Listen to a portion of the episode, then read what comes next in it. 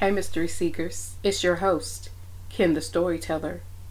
And today I'm not going to give you a tale, but I'm going to give you a look into my upcoming book, The Mental Journal I Kept on My Sister's Downfall.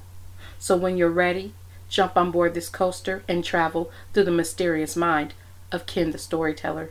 This chapter is called The Pig of All Pigs. You cowardly pig you disrespected my sister in her life and even after her death. You never loved her. How could you? You only loved that weak reflection staring back at you.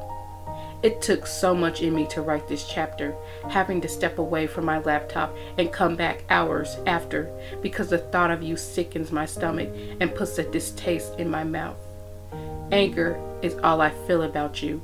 But the Lord said, Be angry, sin not, and I must obey. Ron, I will call you.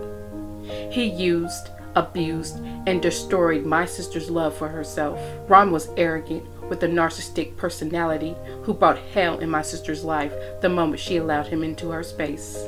The pain he caused her was great, beating her down to the point where she was knocked unconscious and had to be taken to the emergency room while pregnant with my youngest nephew.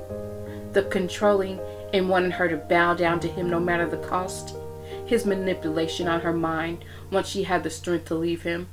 The wedges he created between Keisha and my family. Oh, how I thought of seriously hurting him, especially the morning my sister closed her eyes because I couldn't understand why she and not him. I wanted him gone too. But vengeance are the Lord's, and one day he will have to pay his debt. Mystery Seekers. My book will be coming early 2021.